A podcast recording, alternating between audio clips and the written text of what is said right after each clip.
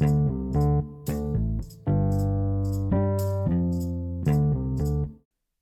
everybody, and welcome back to another episode of Accessible Intellect, the podcast where I talk about things that I find interesting in a way that will hopefully be of some value to you. Today's episode is going to be a bit different than the other episodes I've done so far, in that I'm going to be talking about a personal experience rather than diving into a more universal topic. I spent all of this past September in an Airbnb in northern Vermont. It truly was in the middle of nowhere. I was in a town called Marshfield, and if you look that up, you'll see that the only attractions are ponds, hiking trails, and one general store. It was pretty much all dirt roads, and I had to drive 30 minutes to get to the nearest laundromat and grocery store. The place I was staying at was basically a renovated shed, so it was, of course, tiny. There was a bed, a dresser, a small desk, and a fridge, and with all of that in there, there was pretty much no room to walk around. There was no running water, so I had to go inside of the owner's main house to use the bathroom and wash my dishes. Living in a tiny space like that has always been something that I found intriguing, but I think one month was the perfect amount of time. Any more than that, I probably would have just gotten really claustrophobic. I went by myself and was alone the whole time, except for two weekends when I had friends come up to visit me. The solitude was mostly peaceful, and I think it was really valuable, though I did, of course, get lonely at times. Outside of work, which I was doing remotely, I filled my days with mostly outdoor activities like running, walking, biking, kayaking, and reading. I also did a lot of day trips to Burlington, Montpelier, and Montreal, which are all awesome. Spending time in Montpelier was both heartbreaking and heartwarming because, if you didn't know, earlier this year they had extreme flooding, which caused a lot of damage and many small businesses to close. Walking around the downtown was unlike anything I'd ever done before. The vast majority of the shops were still under repair, so it was very much like a ghost town. I say it was also heartwarming because anytime I went to Montpelier throughout the month, things seemed to have improved, even just a little bit. Also, there was always such a strong sense of community there. There was so much art around with messages of hope, peace, and unity, which I found really inspiring. Burlington and Montreal quickly became two of my favorite cities that I've ever been to, and I can honestly see myself living in both of them. They're both gorgeous and full of very kind people. Marshfield, the town I was actually staying in, was honestly beautiful beyond words. I was a mile drive away from the best sunset spot that I've ever seen, with open skies and the sun setting behind the mountains. So, obviously, I went to watch the sunset every night that it wasn't raining, and I have to admit that several of them did, in fact, bring tears to my eyes. I think at this point I've done enough rambling about what I did and where I was, so it's time to get into what this episode is really about. I realize that most people aren't able to do this sort of trip for a variety of reasons, whether it be financial or relationships or working in person or other responsibilities. So, because I did have the privilege to have this experience, I think it would be a good thing for me to share some of the things that I learned throughout it. So, without further ado, let's get into it.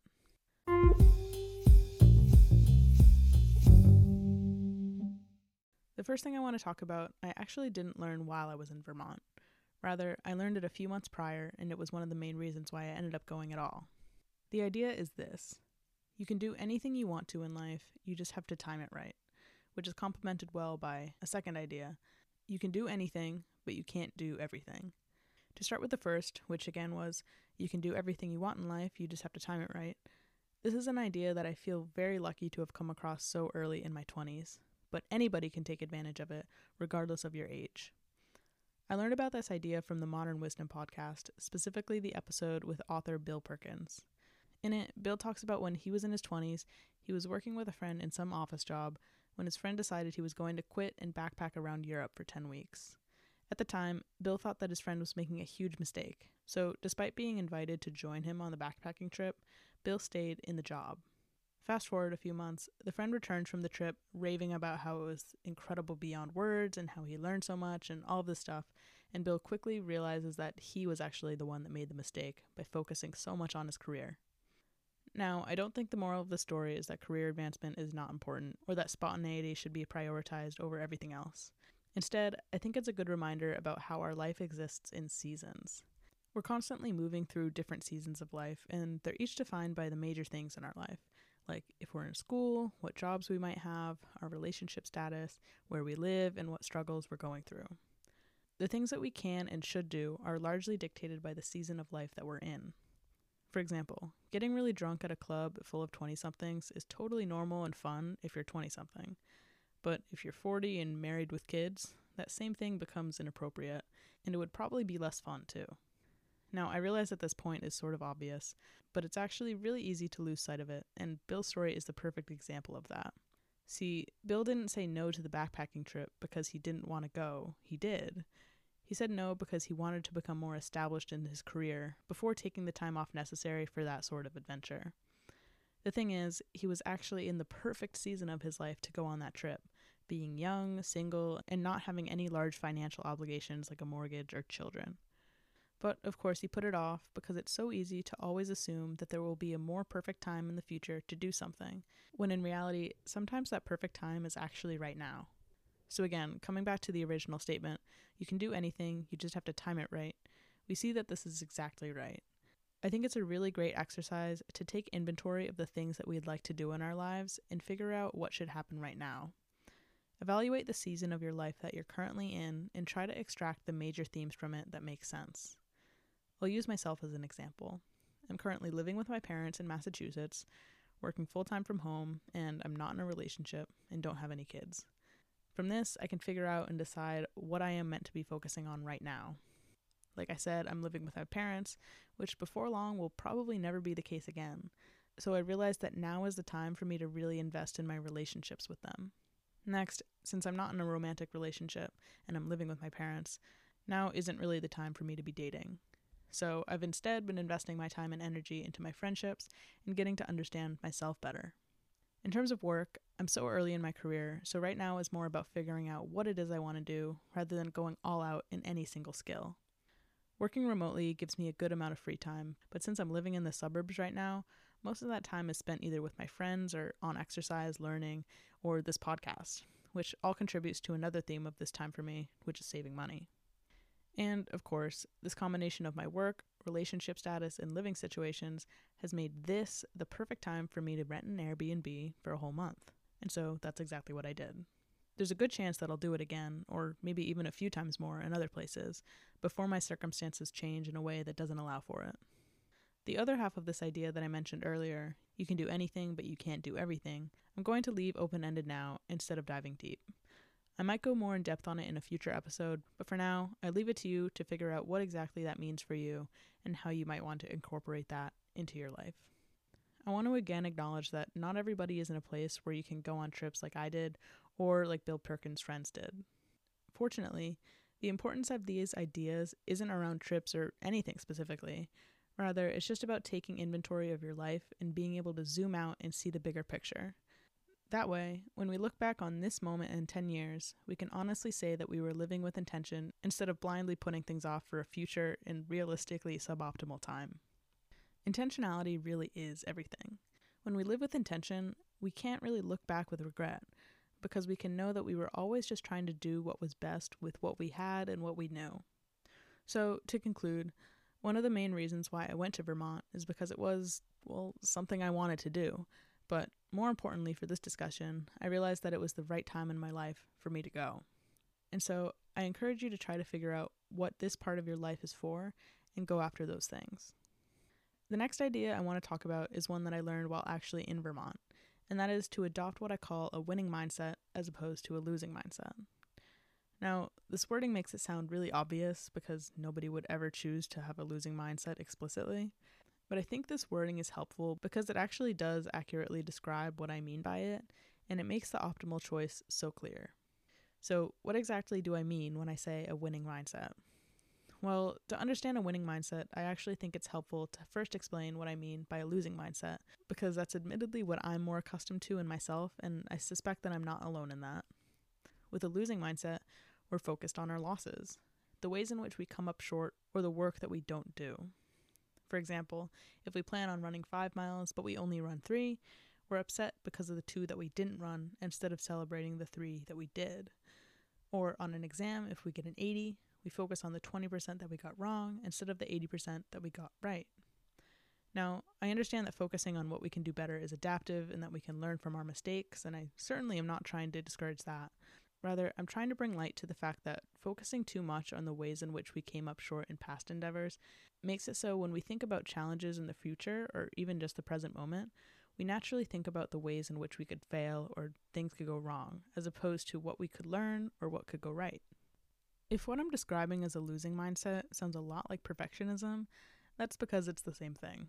I just rebranded it with a more accurate and, yes, negative name. Even though we know perfectionism is not a good trait or a good feeling, I think part of us still feels like it's sort of a good thing because it can push us forward, and the name itself sounds like a good thing perfectionism. How great! The reality is that we get the same push from a winning mindset that we get from a losing or perfectionist mindset. The difference is the motivation behind that push. With a winning mindset, as you could probably guess, we focus on our wins past wins, present wins, and potential future wins. When we get an 80 on a test, we focus on the 80 instead of the 20. After all, we started the exam with a zero since it was blank, so saying we lost points doesn't actually make any sense. We can only earn points. We can't lose something that we didn't have in the first place. The same applies to our run. We started the run at zero miles, and we earned three miles. Of course, we can still strive to earn higher grades or run more in the future if those are our goals, but with a winning mindset, our motivation comes more from excitement about the potential of what we can achieve as opposed to being driven by fear of what we might fail to achieve. This can really be applied to any aspect of life. To give an extreme example, if you're battling with severe depression and are struggling to get out of bed, you can still achieve wins. Just like how we start an exam with zero points and the run at zero miles, the default of a day is to stay in bed the whole day. Therefore, anything we do on top of that is inherently a win. Chasing wins is a much more peaceful path to success than minimizing losses, in my view. Now, you might be wondering how all of this applies to my trip to Vermont. Well, in general, over the past few months, I've been thinking a lot about how I want to advance my career. And in that, I've been watching a lot of YouTube videos and reading articles about what it is I need to do and the skills that I need to obtain and how long it's going to take and all of this stuff. I got really overwhelmed by all the things that I've yet to learn to the point where sometimes I felt like I was at square one, which of course wasn't the case because I have a degree and some work experience under my belt. I was operating with a losing mindset, ignoring how far I'd already come and focusing on all of these things that I still didn't understand. The sheer amount of these losses, losses in air quotes, made beginning to tackle them extremely daunting to the point where sometimes I wasn't progressing at all. When I was in Vermont, the amount of time I had to myself allowed me to really start to invest myself in this work consistently, and I started to see some progress. Once the progress began and I realized how good it felt, I was able to slowly start to adopt more of a winning mindset. In this case, working to achieve knowledge as opposed to minimizing stupidity. Another reason why Vermont helped me with this is because when I was there, I was a lot more intentional with my screen time, and I realized that consistently consuming content about what I still needed to do was really just fueling my imposter syndrome more than anything else. Now I know what it is I'm going to be working on learning and improving, and I'm honestly a lot more excited about it now than I was when I saw these things as personal lacks that I needed to be rid of. Adopting a winning mindset has been really helpful for me, although I do admit that it is a recent shift. So far, so good though. So I do recommend that you would consider the ways that adopting it might help you out if you don't already use it. The last thing that I want to talk about from my time in Vermont is my attitude towards strangers.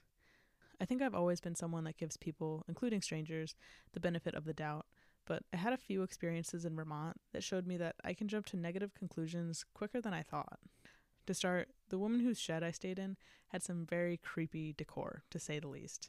The shed was decorated totally normally, but around the property and inside of the house, she had a lot of doll parts and animal skulls and all, all this other just really creepy things. Now, she was truly the sweetest woman in the world and was a perfect host, but I do admit that I did occasionally wonder if I should listen to the lessons that I learned from the many horror movies that I've seen and get out of there, especially since I was in the middle of nowhere with no cell service. Luckily, I didn't get murdered, and I actually ended up having a really wonderful relationship with my host, and we actually made bagels together once, which was pretty awesome. I have a few anecdotal stories of Vermont kindness that go along with this. There were two separate occasions when I was on the side of a dirt road, one time on a walk and the other time unlocking my bike from a tree that I had locked it to, when a car drove by and stopped next to me. It's been kind of ingrained in me that this is a huge red flag, especially because on both occasions the drivers were men, but both times, they just wanted to make sure that I was okay. When I was walking, the guy asked if I was lost, and when I was at my bike, he thought I had a flat tire and wanted to help.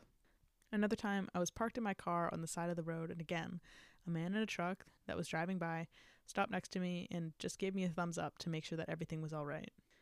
All three of these times, my mind was like, oh gosh, they're slowing down. Why are they slowing down?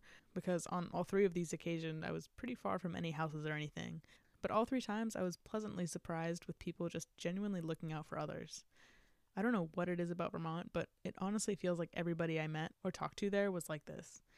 I realize that these are, of course, just anecdotes and that this is not to say that you shouldn't trust your gut or that you should trust strangers blindly, because unfortunately, there are, of course, dangerous people out there. It's more just that in general, there are more people that want to help you than hurt you. And I realized that I was jumping to the more negative conclusion faster than I really should have been in these cases. I don't love the word stranger because it just sounds so negative, but all a stranger is is just a person that you don't know. The strangers that I talked to, or even just observed throughout my month of Vermont, were honestly one of the highlights of the trip for me.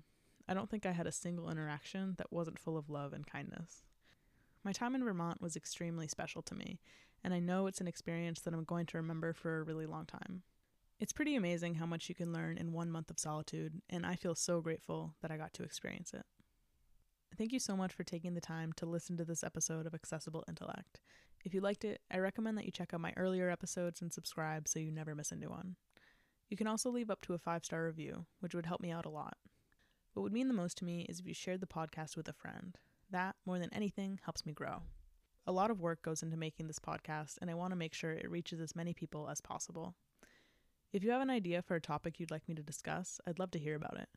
You can put that or any feedback in the Q&A section, which you can find at the bottom of the episode on Spotify. I truly love reading what you have to say. Your feedback and sharing makes a bigger difference than you realize. I'll talk to you in the next episode. Bye everybody.